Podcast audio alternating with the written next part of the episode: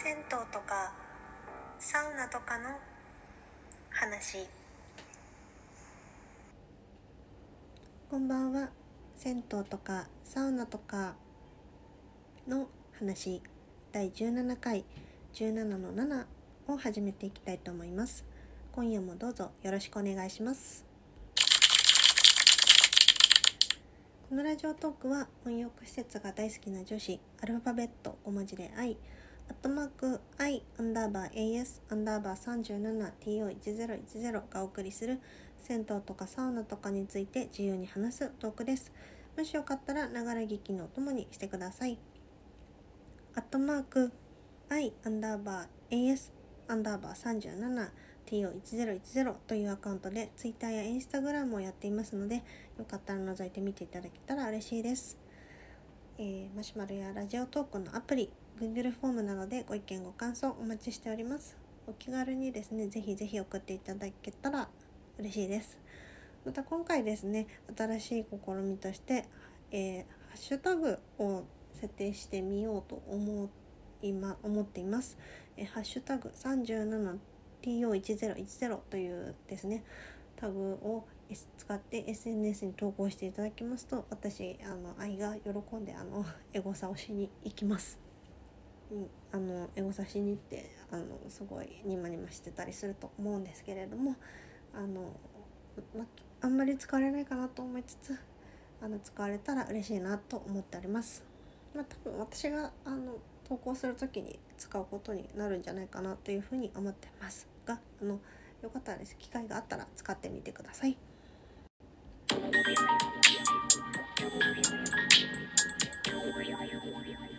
はい。そんなわけでですね始めていきたいと思います。17の7ということになりました。7本を撮ったんですね、まあ、ちょっと始まる前からね何本ぐらいになるかちょっと配信わかんないなと思ってたのであれだったんですけど7本結構撮りましたね。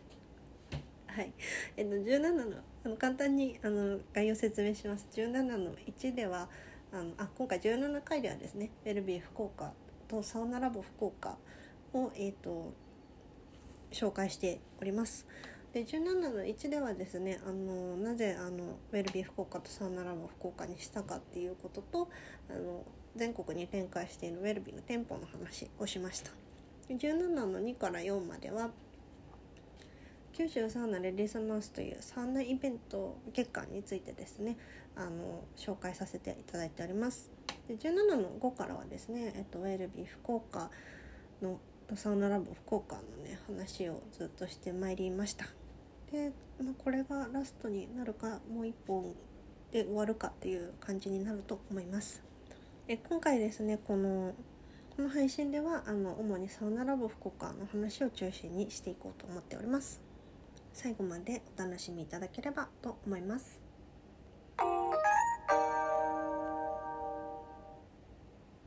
はい。それでサウナラボ福岡ですね。あのウェルビー福岡と同じ建物に入っておりまして、えー、そこの1階に入っています、えー、女性専用サウナです。でサウナラボはですねもともと、えーと、名古屋が1店舗目にできて2店舗目にできたのが福岡なんですよね。で今神田が3店目の神田ができて全部で3店舗あります。でただ、えっと、今ね女性専用サウナとして運用されているのはあのここの福岡のサウナラボだけということになります。名古屋はねもともと、えっと、男女じゃなくて女性専用サウナだったんですけどあの開放されて男女両方で使えるようになったみたいです。最近行ったらねあのこの前行った時にはもうどっちも使えるという形になってましたね。神田は神田でえっと浴室のスペースっていうかサウナスペースは完全に分かれていてあの男性と女性のサウナスペースは完全に分かれています。というのはですね名古屋と、えっと、福岡のサウナラボでは基本的にあの布を巻いてポンチョを着たりしてあの着衣の状態でサウナに入ったり休憩スペース使ったりっていうことをするんですけどあの神田は今ちょっと分かんないね多分あの神田のサウナはあの裸で入ってもいいしあのポンチョをかぶって入ってもいいみたいな感じの運用されてたのであのちょっと他の2つとは違うような形の運用になっています。でサウナラボ各店舗ですねあのあるんですけど特徴的なポイントが一つありましてあの本当にあのサウナしかなくてあの水風呂っていうか浴槽がないんですよサウナラボって。だから水風呂すらもないっていう形のサウナです本当ねだからあの名古屋に出てきできた時って2019年とかだったと思うんですけど18とか19途中で忘れちゃったんですけどあのウェルビーが新しくあの女性向けのサウナ作るって聞いて結構そのみんなすごい期待してたんですよ。でなんかできたサウナがなんか浴槽がないみたいな話で当初はなんかねあのえ浴槽がないサウナってサウナなの？みたいなね感じの反応とかも結構あったんですけどあの今はですねあのいろんな方に使われていてあの徐々に徐々に本当にラボ式のサウナっていう形もだんだん受け入れられてきているんじゃないかなっていうふうに感じます。あの普段なんでしょう普段の温浴施設についてるサウナに入ってる入ってる方々からするとまちょっとその初め入る時に抵抗があるかなっていうことを感じるんですけどあのサウナラボねすごいサウナラボのサウナすごい面白い体験として面白いしあのすごくいいサウナなのであのぜひあの一度入ってみてほしいなっていうふうにあの思います。豊かってさ水風呂もないしさあの温浴槽もなかったらなんかサウナってねみたいな感じになるかもしれないんですけどサウナってあのすごいいろんな形があっていいと思うんですよ体験として。すごいねなんかそのサウナラボっていうのは本当あのまあラボっていう名前の通り実験的なことをいろいろやっていくっていうこともあってですねなんかこう新しいことをどんどん取り入れていくみたいなスタイルなんですけどあのねほんとねあのいいですよサウナラ私なんか予約基本的にどこのラボもあの予約が必要なので多分空いてたら入れるけどあの空いてないという基本的に予約優先になるからあの予約が必要っていうちょっとハードルがあってなかなか私も行けてないんですけどこうサウナって何て言うかいろんな形があっていいなっていう風にあのサウナラボ入って私はすごい思うようになりました考えるようになりましたね。でそこまでは基本的になんかえダラダラしにサウナに行くならダラダラしに行きたいしあお風呂入りたいしお風呂上がったらビール飲みたいし本当になんか堕落するための施設女性向けの施設って今でもそんなに数がねあんまりないのでそういう施設を作ってほしいっていう気持ちもすごくあるんですけどそれはそれとして